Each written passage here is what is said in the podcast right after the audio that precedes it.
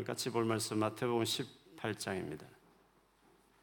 18장 1절에서 5절까지인데요.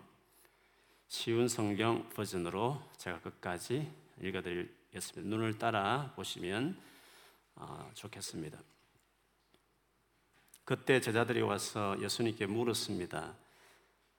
하늘나라에서는 누가 가장 높은 사람입니까? 예수님께서 한 어린아이를 부르시더니 제자들 앞에 세워 놓으셨습니다. 그리고 말씀하셨습니다. 내가 너에게 진정으로 말한다. 너희가 돌이켜 어린아이처럼 되지 않으면 하늘나라에 들어갈 수 없다. 이 어린아이처럼 자신을 낮추는 사람이 하늘나라에서 가장 높은 사람이다. 누구든지 내 이름으로 이와 같은 어린아이를 환영하는 사람은 나를 환영하는 것이다. 아멘. 우리 한번 앞뒤전으로 온라인상에 가족이 있으면 가족끼리 혼자 있으면 자기 자신을 축복하면서 선포하겠습니다. 하나님 살아계시니 걱정하지 맙시다. 하나님 살아계시니 걱정하지 맙시다. 아멘.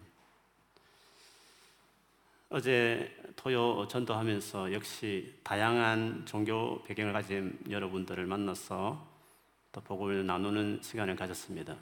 힌두교 출신의 인디아 우리 젊은 여성도 만났고 주이시 분도 만나고 또 널걸치면 무슬림 아저씨 알제리 출신 아저씨도 만나고 또 부모님은 그리스도 종교인데 자기는 믿지 않는다고 또 어떤 분은 나는 어, 종교의 필요성을 모른다고 말하는 유교 가지고 계신 분 등등 어, 많이 만났습니다. 물론 뭐 거절하시는 분이 많았고 전도지를 전해줬고 받고 나서도 그 말 듣고 다시 돌려주는 분도 아, 있었습니다. 우리가 이런 다양한 종교백을 가진 분들을 만나서 전도를 할 때 우리의 전제는 있습니다. 그 전제는 우리가 믿고 있는 이 믿음이 옳고 그리고 그들이 믿고 있는 믿음은 모르셔서 그럴 수도 있지만 옳지 않다라는 전제가 있는 것입니다. 만일에 모든 종교가 옳고 나름대로 착하게 살서 구원받을 것 같으면 우리가 굳이 뭐 전도할 이유는 없지 않습니까? 다 각자 나름대로 열심히 사랑하며 살면 될 것인데도 불구하고 우리가 전도하는 이유는 우리가 믿고 있는 예수만이 구원의 길이기 때문에 사실은 전도하는 건 아니겠습니까? 그렇게 본다면 우리가 어떻게 하면 예술만이 유일한 구원의 길이다. 우리의 믿음만이 진짜 어, 하나님께 갈 수 있는 유일한 것이다는 것을 말을 하려 한다면 그것은 우리 기독교와 다른 세상의 모든 종교와 무엇이 가장 다른 점인가 하는 것을 이야기하지 않을 수 없습니다. 명확하게 이것이 다르기 때문에 우리가 아, 믿는 이 믿음만이 구원에 이를 수 있다라고 말하는 아니겠습니까? 그러면 왜 예수님만이 우리 인간이 구원받을 수 있는 유일한 길이라고 말할 수 있을까요? 그리고 우리가 믿는 이 기독교 신앙만이 왜 다른 모든 종교의 신앙과 확연하게 다른 점이 있다면 그것이 무엇이라고 말할 수 있을까요? 뭐 필리비안 씨가 놀라운 하나님 은혜란 책의 서도에도 뭐 아주 디베이트 있는 석학들이 이야기하는 어떤 회의 이야기도 하면서 언급하기도 했지만 우리 기독교만이 유니크한 다른 종교에 없는 그리고 이것이 정말 완전한 구원의 길이라고 말할 수 있는 이유는 하나님의 놀라운 은혜가 기독교 안에만 있기 때문에 그렇습니다. 물론 은혜라는 이 말을 신이 우리에게 잘해주는 정도라 은혜를, 은혜를 정의한다면 모든 종교도 다 있겠죠. 모든 종교도 다 신은 은혜를 베풀고 사랑하니까요. 그런데 기독교에서 말하는 은혜는 놀라운 은혜라고 표현할 정도로 은혜는 그 정도가 아닌 것이죠. 우리가 너무 잘 알듯이 인간 중에서도 우리끼리도 무시하고 우리끼리도 싫어하고 정오할 만한 그런 죄를 지은 죄인일지라도 하나님은 그들을 사랑하셔서 그들까지도 구원받을 수 있도록 그들의 죄를 대신해서 친히 당신 자신이 분리될 수 없는 하나밖에 없는 아들을 십자가에 죽게 하실 정도로 은혜를 베풀었다는 것입니다. 여러분이 알고 있는 종교들을 생각해 봐도 세상의 그 어떤 종교에서 그 창시자든지 그 종교에서 말하는 신이든지 간에 이 정도로 은혜를 베푼 존재가 어디 있느냐 하는 것입니다. 그래서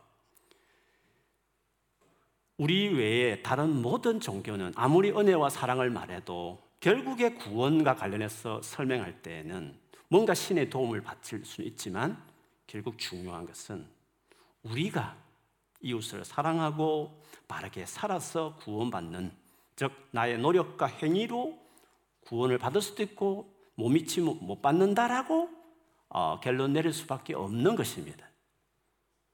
그런데 기독교 신앙은 그렇게 말하지 않습니다.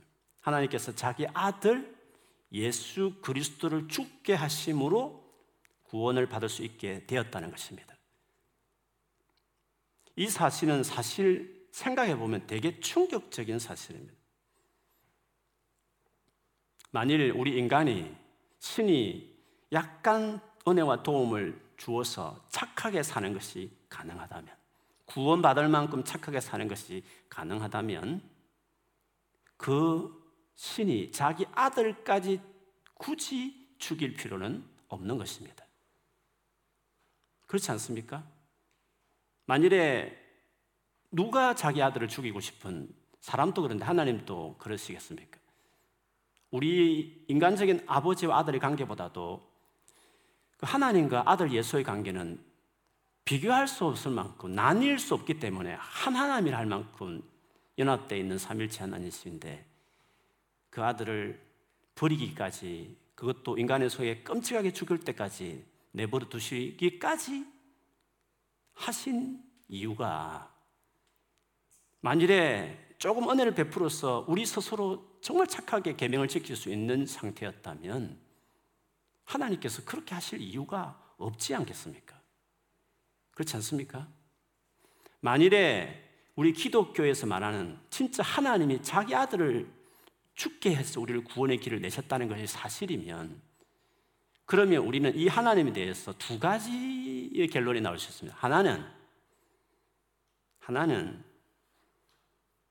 얼마든지 아들을 죽이지 않고도 그래도 조금 은혜를 베풀어서 좀 잘 가르쳐서 착하게 살아서 구원받을 수 있을 정도인데 불구하고 굳이 그래도 불구하고 그 길이 있는데도 불구하고 타 종교에 말하듯이 그렇게 하면서 구원받을 수 있는데도 불구하고 자기 아들을 죽였다고 한다면 그 하나님을 우리가 어떻게 생각해야 되겠습니까?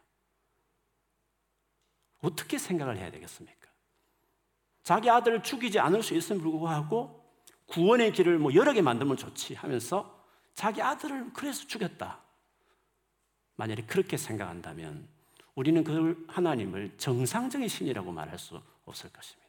상식이 없는 신이며 그런 하나님이면 우리가 믿을 수 없는 정말 어리석하거나 이런 표현이 좀 죄송하지만 그렇지 않기 때문에 쓴다면 미친 정신없는 신이 아니고서야 그렇게 할 리가 없지 않겠습니까? 근데 정상적으로 이 세상을 이렇게 지혜롭게 만드신 분이 그런 상식도 없는 분일 수는 없는 것이고 그러면 하나님께서 굳이 자기 아들을 그렇게 끔찍하게 죽게 하신 이유가 있다면 한 가지 가능성밖에 없는 거죠.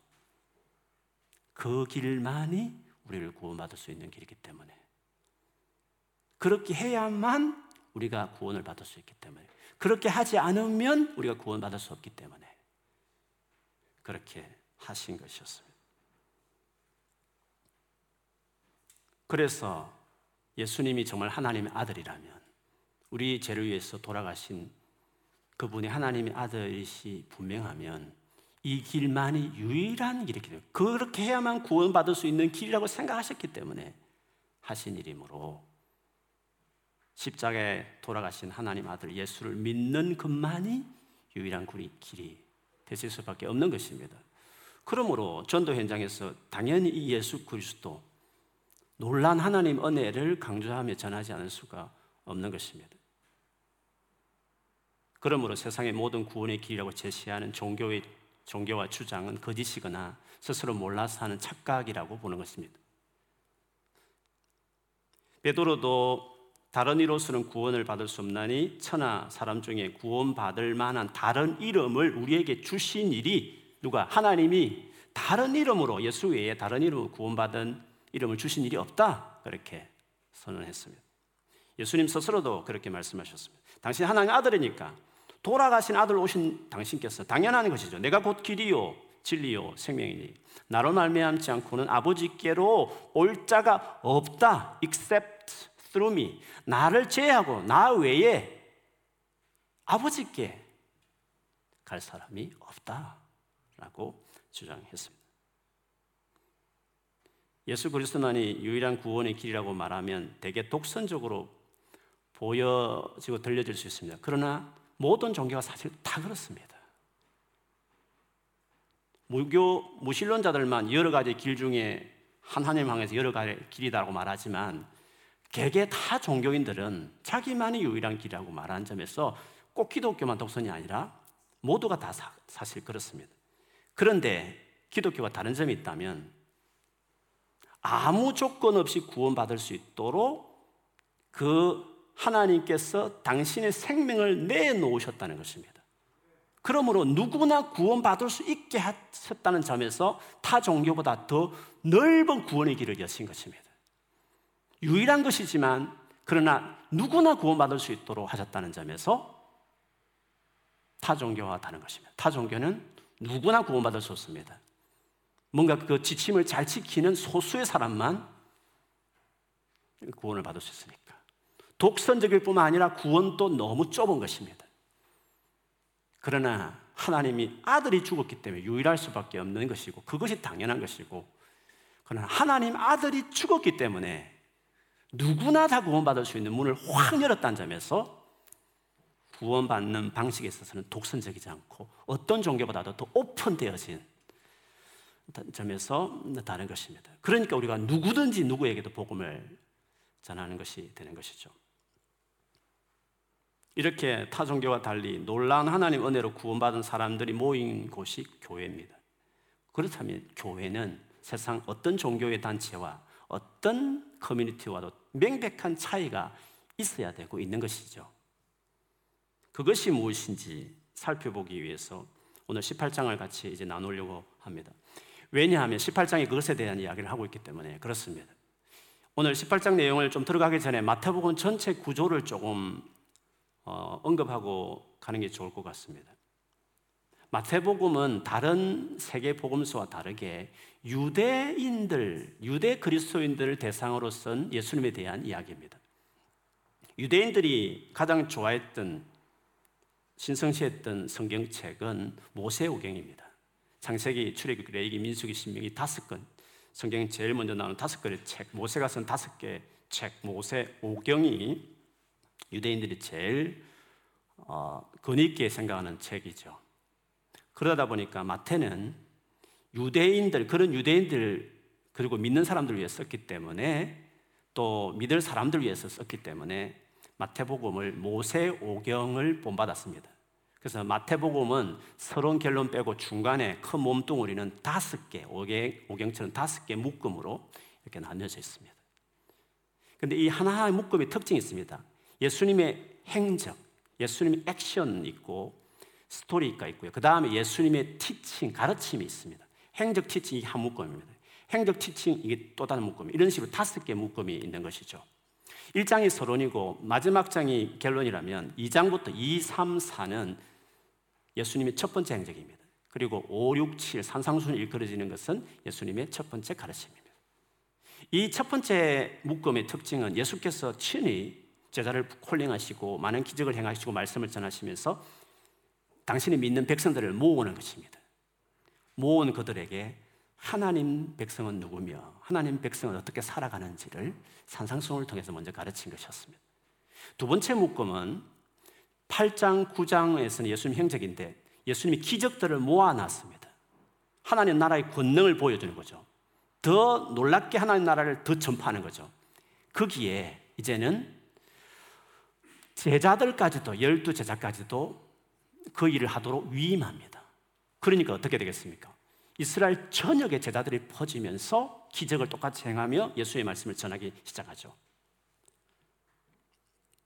그 제자들을 파송할 때 하셨던 말씀이 10장 말씀이었습니다. 그거는 저희가 스킵했습니다. 그렇게 말씀을 전했더니 어떻게 됐을까요? 온 이스라엘 전역에 예수님에 대해 소문이 다 퍼진 것입니다. 그리고 예수님 누구신지에 대해서 드러날 때 다 드러난 상태였습니다. 그러자 이제 두 부류의 사람이 등장하기 시작하는 거죠. 한 부류는 예수님을 열렬히 따르는 제자들 그룹이 있고 한 그룹은 예수님을 싫어하고 믿지 않는 심지어 죽이려고 하는 그룹들이 생기기 시작했습니다. 그 죽이려 하는 그룹들이 몰라서 그런 게 아니라 명백히 예수님의 기적과 가르침을 알면도 불구하고 귀신 들렸다느니 사탄의 능력을 빌어서 저렇게 행한다느니 라고 말하는 일명 도무지 믿을 가망이 전혀 없는 예수의 표현대로 하면 성령 해방죄를 저지르는 성령을 완전히 못 얻고 성령에 의해서 확연하게 드러난 예수님을 드러난 그 상황에도 불구하고 영원히 안 믿을 사람으로 자기를 드러내기 시작하는 거죠. 그래서 예수를 정말 확실히 믿을 자와 확실히 믿지 않을 자가 딱 갈려졌을 때 예수님이 대중 설교를 비유로 말씀하시기 시작하셨습니다. 가르는 것이죠. 비유를 통해서. 믿을 자들은 더 알게 하시고 믿지 않는 자들에게는 그냥 무슨 이야기 하는 것보다 그 뜻을 전혀 알지 못하게. 그래서 완전히 첨예한 대립과 갈림이 있는 것이 세 번째 묶음의 특징입니다. 그 다음에 네 번째 묶음을 이제 가르침을 우리가 봤지만 14, 15, 16, 17쪽에는 행적이겠죠. 오늘 18장은 가르침이니까. 네 번째 묶음의 특징은요. 이렇게 예수를 믿고자 하는 진짜 장시, 예수를 따르겠다는 제자들을 특별히 끄집어내어서 그들과 시간을 많이 보내는 겁니다. 그리고 그들에게 예수님이 누구신지, 예수를 따르는 삶이 뭔지, 제자도를 가르치는, 물론 그것은 다음에도 이어지긴 하지만, 이 모인 이 제자들의 그룹, 우리로 하면 이 교회가 어떻게 해야 되는가? 이 모인 이 제자들에게 집중해서 하는 것이 네 번째 묶음의 특징이에요. 자연히 18장도 예수를 따르는 제자들. 교회는 어떤 차이가 있는가? 교회는 어떻게 세상과 다른 문제를 해결해 나가는가? 관계의 문제들을. 사람을 어떻게 가치를 보는가? 하는 등등을 18장에서 말하는 것입니다. 그런 점에서 이 18장에 이미 어떤 내용을 갈 것인지 하는 것을 이 구조 속에 보면 우리가 어느 정도 어, 알 수가 있는 것입니다. 자, 그러면 오늘 그, 그 중에 일부를 제가 오늘 읽었습니다. 1절부터 5절까지 읽었습니다. 오늘 이 구절만 볼 때에 교회는 세상의 많은 공동체와 어떻게 다른가 하는 것입니다. 무엇이 가장 다른 점인가 하는 것입니다. 앞에서 말한 것처럼 기독교가 다른 어떠한 종교나 개념보다도 확연하게 유니크한 것이 무엇인지를 말씀드렸을 때부터 어느 정도 우리 공동체도 예수를 따르는 그들도 다를 것이라고 우리가 예상하는 부분은 있습니다. 바로 그것을 오늘 본문에서 염두에 두면 알 수 있는데 가장 오늘 본문의 핵심 단어는 어린 아이라는 단어입니다. 이 말씀을 하게 된 배경은 있습니다. 물론 다른 복음서와 같이 대조해서 본다면 제자들끼리 제자들에게 집중하고 있는 묶음 아닙니까? 제자들에게 집중하고 있는데 그 제자들이 누가 더 높은 사람이냐? 하나님 나라, 예수님 떠날 것을 말하는 이런 분위기 속에서 그러면 누가 더 높은 자리에 올 것인가에 대한 다툼들이 있는 상황이었습니다. 그런 상황에서 예수님 오늘 이 말씀을 하시면서 나를 따르는 제자들, 교회는 다른 것이 있어야 한다. 차이남을 설명하시면서 어린 아이를 말씀하셨습니다. 어린아이와 관련해서 주님 오늘 본문 본다면 세 가지 정도의 영역에서 어린아이를 빗댔습니다. 첫 번째는 하늘나라에 들어가는 조건을 설명할 때 어린아이를 언급했습니다. 두 번째로는 이 하늘나라에 들어간 사람들 중에서도 높 은 하나님이 정말 높이 칭찬할 사람과 그렇지 못한 사람을 설명할 때도 어린아이를 가지고 말씀하셨습니다. 그리고 사람을 대하는 방식, 사람을 바라볼 때 대하는 방식에 있어서도 어린아이의 예를 들어서 주님이 설명하셨다는 점에서 오늘 본문은 처음부터 끝까지 어린아이가 핵심이 되는 어, 재료, 소재인 것을 알 수 있습니다. 그러면 오늘 말씀을 결국 이해하는 키는 어린아이처럼 된다는 게 뭔가 하는 것입니다. 이것이 오늘 본문의 예수님의 진짜 어도를 우리가 이해할 수 있는 중요한 어, 길이 될 것입니다. 여러분 같은 단어를 두고도요. 그 단어를 해석하는 것들이 사람마다 다를 수 있습니다. 다르면 당연히 그 전체의 의미도 달라질 수가 있는 것이지 않겠어요? 어린아이처럼 된다는 것이 뭘까 하는 거죠. 여러분 어린아이 같이 예수님이 되라고 말했을 때 이것이 긍정 어린아이라는 이 의미가 긍정적인 이미지가 있을까요? 아니면 부정적인 이미지가 사실 있을까요? 오늘날 우리에게 어린아이 같이 되라고 말했을 때는 아마 여러분 잘 모르겠습니다. 제가 그냥 생각하기에는 어린아이처럼 되라고 말했을 때 어린아이 하면 때묻지 않고 순수하고 깨끗한 어, 맑은 영혼 이런 이미지가 우리에게 많이 있습니다. 만일에 어린아이처럼 된다는 것을 어린아이를 이런 미닝으로 만일에 여러분이 이해하시고 이 말씀을 본다면 어떻게 될까요? 하나님 나라에 들어가려면 뭐 영혼이 깨끗해야 돼. 맑아야 돼. 이렇게 아마 해석을 하겠죠. 그리고 하나님 나라에서 누가 크느냐 하면 정말 영혼이 깨끗하고 정결한 사람이 높은 사람이야. 이렇게 말하겠죠. 그리고 이렇게 영혼이 깨끗하고 순전한 사람을 맞이하는 것이 바로 나를 영접하는 것이야. 라고 오늘 본문을 해석하게 될 것입니다. 정말 예수님 당시에는 어린아이가 그런 미닝이었냐 하는 것입니다. 예수님이 이 말씀을 하실 때에는 어린아이가 그 당시에 사람들에게 어린아이의 어떤 이미지는 긍정적인 보다는 부정적인 이미지가 많습니다. 어린아이 같이 우리를 말한다는 것은, 대라고 말하는 것은 다분히 부정적인 부분이 많이 있습니다. 무슨 말이냐면 어린아이라는 이 존재는 그 당시에 연약한 존재, 취약한 유혹이 오면 그냥 쉽게 넘어가는 존재, 자기를 보호할 수 없는 무방비 상태의 존재, 수줍어하고 아직은 자아가 불완전한 상태의 존재, 절반만 인간인 존재였습니다. 그래서 어린아이를 라는 이 단어가 그 당시에 평민 언어인 아람어든지 일반 뭐 헬라어든지 간에 어린아이는 종들이라는 의미와 동일하게 쓰여지는 경우가 많았습니다. 그리고 성을 볼 때 남성도 아니고 여성도 아닌 중성. 영어로 본다면 he나 she가 아니라 is로 표기하는 것이 있었습니다. 그러니까 어린아이 하면 2등 시민으로 무시를 받았고 사람이 생각할 수 있는 가장 연약하고 작은 인간인 것입니다. 자, 그런 의미를 가지고 오늘 본문을 다시 본다면요. 누가 높으냐, 크냐라는 다툼이 있는 그들에게 너희가 돌이켜서 어린아이처럼 되지 않으면 천국에 들어갈 수 없다고 하신 말씀 무슨 의미일까요?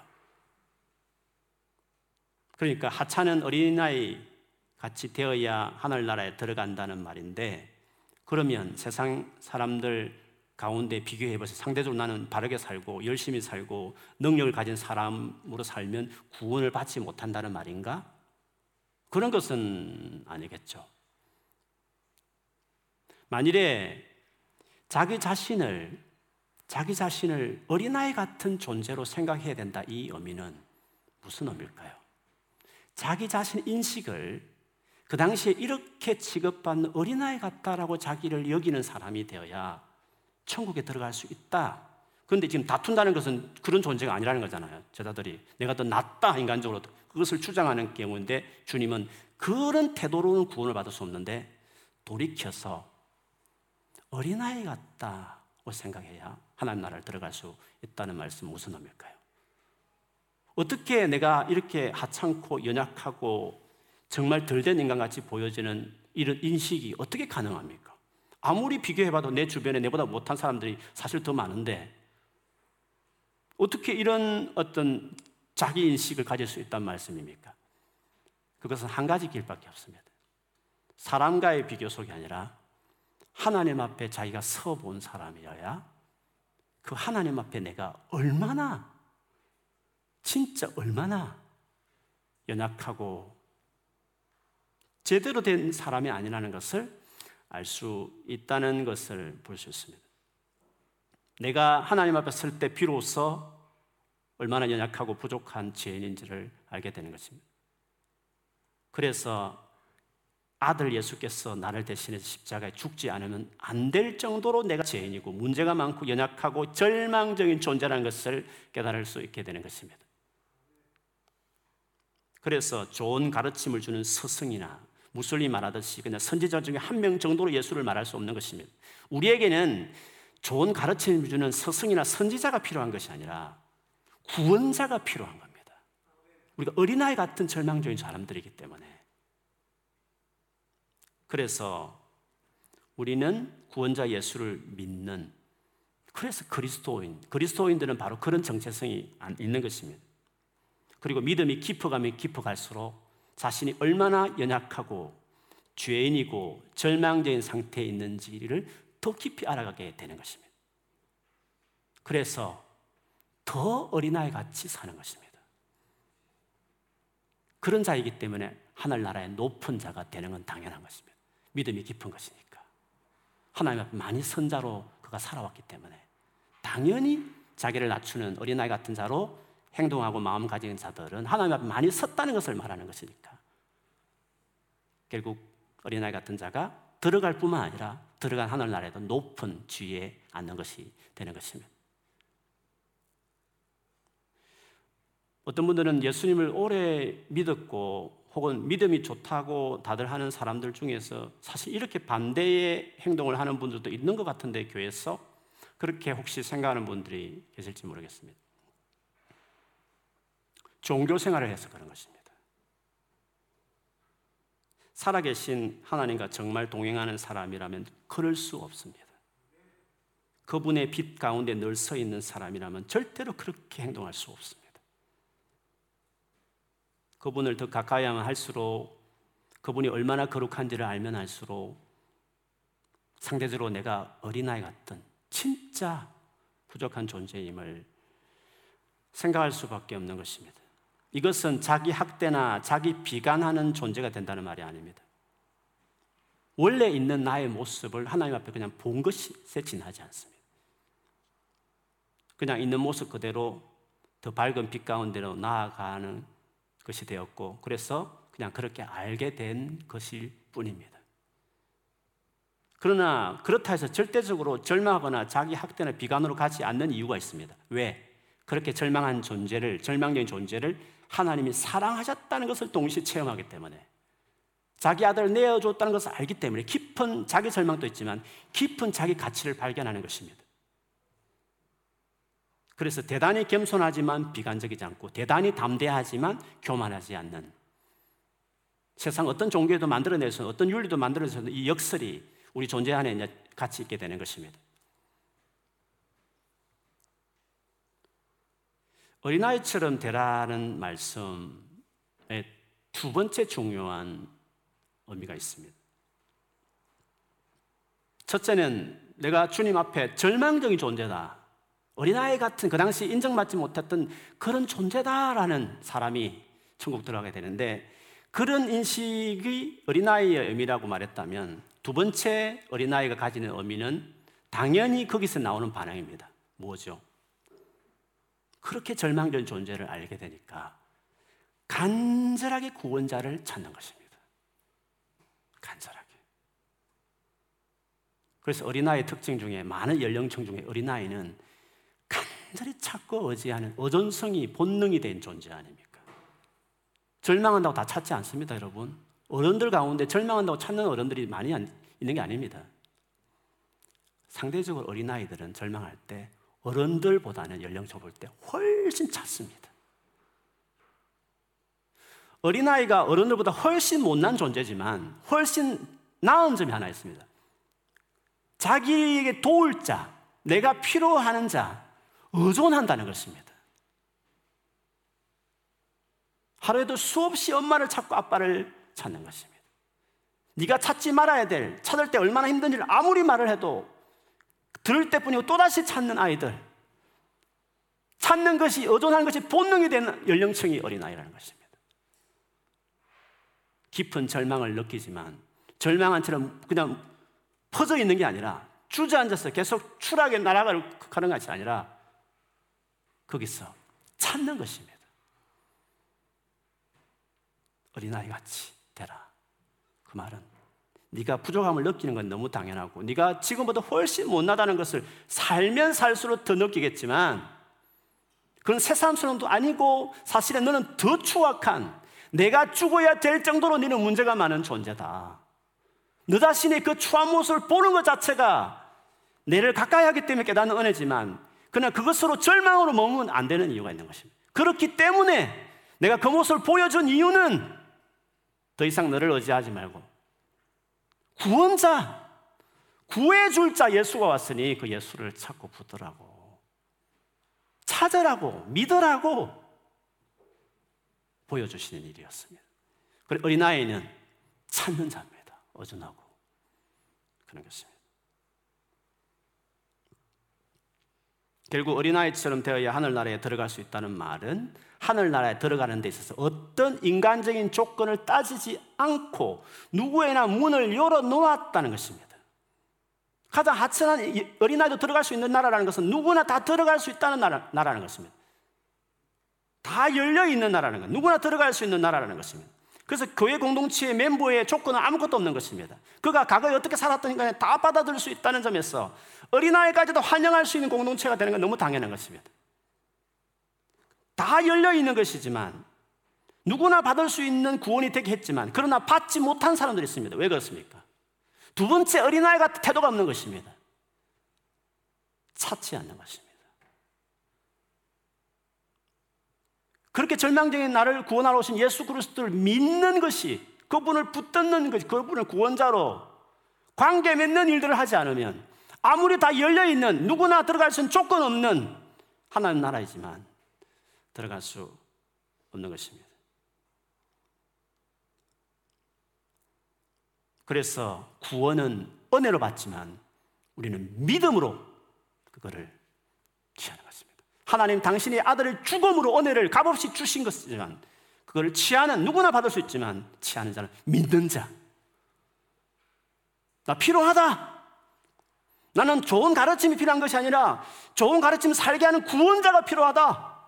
나는 스성이 필요한 것도 선지자가 필요한 것이 아니고 나는 구원자가 필요하다. 나를 도울 사람이 나는 도움이 필요한 사람이다. 옆에서 이렇게 저렇게 코치하는 투트가 필요한 것이 아니라 실제로 도와줄 수 있는 도움자가 나는 필요하다. 그렇게 고백하는 그 정도로 자기를 알고 그렇게 찾는 은혜를 알고 그리고 은혜를 나의 것 삼기 위해서 믿는 자들이 구원을 얻을 수 있다 말했습니다. 제가 고등학교 티네이저 때 교회 처음 나갔고 대학교 1학년 때 예수님을 진짜 만나고 믿었습니다. 예수를 믿고 난 이후에 제가 이제 구원 간증을 한번 할 기회가 있었는데요. 제가 어떻게 예수님을 믿고 만나게 됐는지를 설명한 다음에 마지막에 제가 인용했던 구절이 하나 있었습니다. 그 구절은 아, 이렇게 해야 예수를 믿는다. 이렇게 하면 다 예수 믿을 수 있다라는 제 나름대로의 확신이었습니다. 왜냐하면 제가 그래서 예수를 믿었다고 믿었기 때문에. 그렇기 때문에 예수님이 찾아오셨고 정말 그분을 믿게 되었고 알게 되었기 때문에 제 고백처럼 인용했던 구절이 있습니다. 예레미야 29장 12절 13절이었습니다. 너희가 내게 부르짖으며 내게 와서 기도하면 내가 너희들의 기도를 들을 것이요 너희가 온 마음으로 나를 구하면 나를 찾을 것이요 나를 만나리라. 옛날 성경 전심으로 나를 찾고 찾으면 나를 만나리라. 이런 표현이었습니다. 누구나 받을 수 있는 구원이지만 어떤 사람은 뜨겁게 주님 만나고 어떤 사람은 오래도록 교회 다니면도 불구하고 예수를 모르겠다든지 나는 진짜 제대로 내가 구원받았는지 잘 모르겠다는 그 차이가 어디 있을까요? 찾지 않는 겁니다. 자기 생애에 간절히 주님을 찾은 적이 별로 없는 것입니다.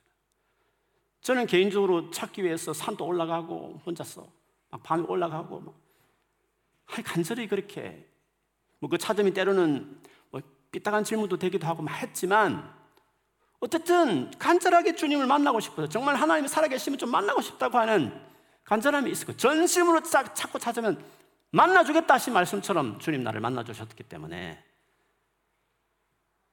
찾는 것이. 교회를 20년 다녀도 평생을 다녀도 그 영혼이 주님을 정말 간절히 찾지 않으면 믿을 수 없을 수 있습니다. 잠언 8장 17절에도 비슷한 말씀이 있습니다. 나를 사랑하는 자들이 나의 사랑을 입으며 나를 간절히 찾는 자가 나를 만날 것이니라. 결국 어린아이처럼 된다는 것은 팔복에 언급된 대로 가난하고 많은 슬픔을 가득하고 세상에 힘 있는 사람들에게 짓밟히는 사람들일 수 있습니다. 어린아이들 같은 사람들이 천국에 들어가는 건 맞습니다. 그런데 그들이 그들이 그렇게 그 같은 자기들을 사랑해서 오신 독생자 예수 그리스도를 그 은혜를 간절히 얻기 위해서 몰려들었기 때문에 너희가 가난하지만 복이 있고 하나님 나라를 받고 슬픔에 가득 찼지만 위로할 수 있는 나라를 얻었고 찌밟혀서 뭉개진 온유한 심정이지만 땅을 빼앗기며 살았지만 힘없는 사람에 빼앗기고 살았지만 하나님의 빼앗기지 않는 땅 기업을 너에게 주기, 주, 얻은 자가 되었으니 복 있다고 표현하는 이 말씀들은 이 어린아이의 정체성을 다 가지고 있는 것입니다. 가장 하찮은 사람으로 어린아이 같았지만 가장 그렇게 간절하게 찾았기 때문에 그 구원을 얻은 사람이 됐다. 결국 우리 기독교 신앙이라는 것은 더 높은 레벨의 자격증을 따는 과정이 아니라 내 자신이 절망적인 존재라는 것을 점점 더 깨달아가면서 동시에 더욱 간절하게 그 하나님을 의지하며 찾으며 살아가는 삶인 것입니다. 그것을 성경은 믿음이다 라고 말한 것입니다. 구원은 하나님이 거둬 주시는 은혜의 선물이지만 은혜지만 그 선물을 믿음으로 우리가 받을 수 있게 되는 것입니다. 믿음이 뭐냐 했을 때 수요예배에서도 나누었지만 히브리서 11장 6절처럼 믿음이 없으면 하나님을 기쁘게 할 수 없는데 믿음의 사람은 어떻게 하면 하나님께 나아가는 자는 반드시 그가 자기를 찾는 자들에게는 상주심 이심을 믿어야 할지냐 나아가고 찾는 것입니다. 그것을 믿음이라고 말을 했습니다. 누가복음 18장 1절에서 9절의 말씀처럼 불의한 재판관, 말도 안 하는 재판관이지만 매일 찾아가서 내 원한을 풀어달라는 그 가부 같은 그 비유를 드신 다음에 인자가 올 때 이 믿음을 이 세상에 보겠냐. 믿음이 뭡니까? 찾는 것입니다. 주님이 은혜를 안 주셔가 아니라 뭔가 내게 뭘 은혜를 덜 주셔서 내가 못 믿거나 뭔가 은혜를 못 경험하는 게 아니라 주의 은혜는 언제나 아들까지 아끼지 않을 만큼 충분하게 아낌없이 내어놓으신 그런 마음이시지만 내가 하찮은 어린아이 같은 존재라고 생각하지 않는 것입니다. 괜찮다는 것입니다. 그런 대로 공부하고, 그런 대로 외모 꾸미며 살고, 그런 대로 집안 괜찮고, 그런 대로 직장이며 살만하니까 나는 어린아이라고 생각하지 않는 것입니다. 그러니까 찾을 이유가 없는 것입니다. 그러나 어느 순간에 자기 삶에 절망이 찾아오고 감당이 안 되는 고난을 당했을 때 깊은 상처를 받기 시작할 때 그때 비로소 내가 어린아이였구나 발견하고 그때 주님을 찾기 시작하죠. 그래서 대부분 예수 만난 사람들은 다 그래서 만난 간정 아닙니까? 꼭 그런 일을 당해서가 아니라 적어도 교회를 오래 다녔고 이것이 옳다고 믿는 마음이 중심에 있다면 그런 일을 당하지 않더라도 매일 주님을 찾고 진짜 만나고 싶다고 뜨겁게 주님을 알고 싶다고 구하시면 간절히 찾고 찾으면 오늘 이 시간이라도 오늘 당장 이 밤이라도 우리를 만나 주시고 놀란 하나님 은혜를 주실 줄 믿습니다. 아무리 어린아이 같이 내가 보여도 아무리 노력해도 실력 없는 학생이 지나지 않아. 그럴 수 있습니다.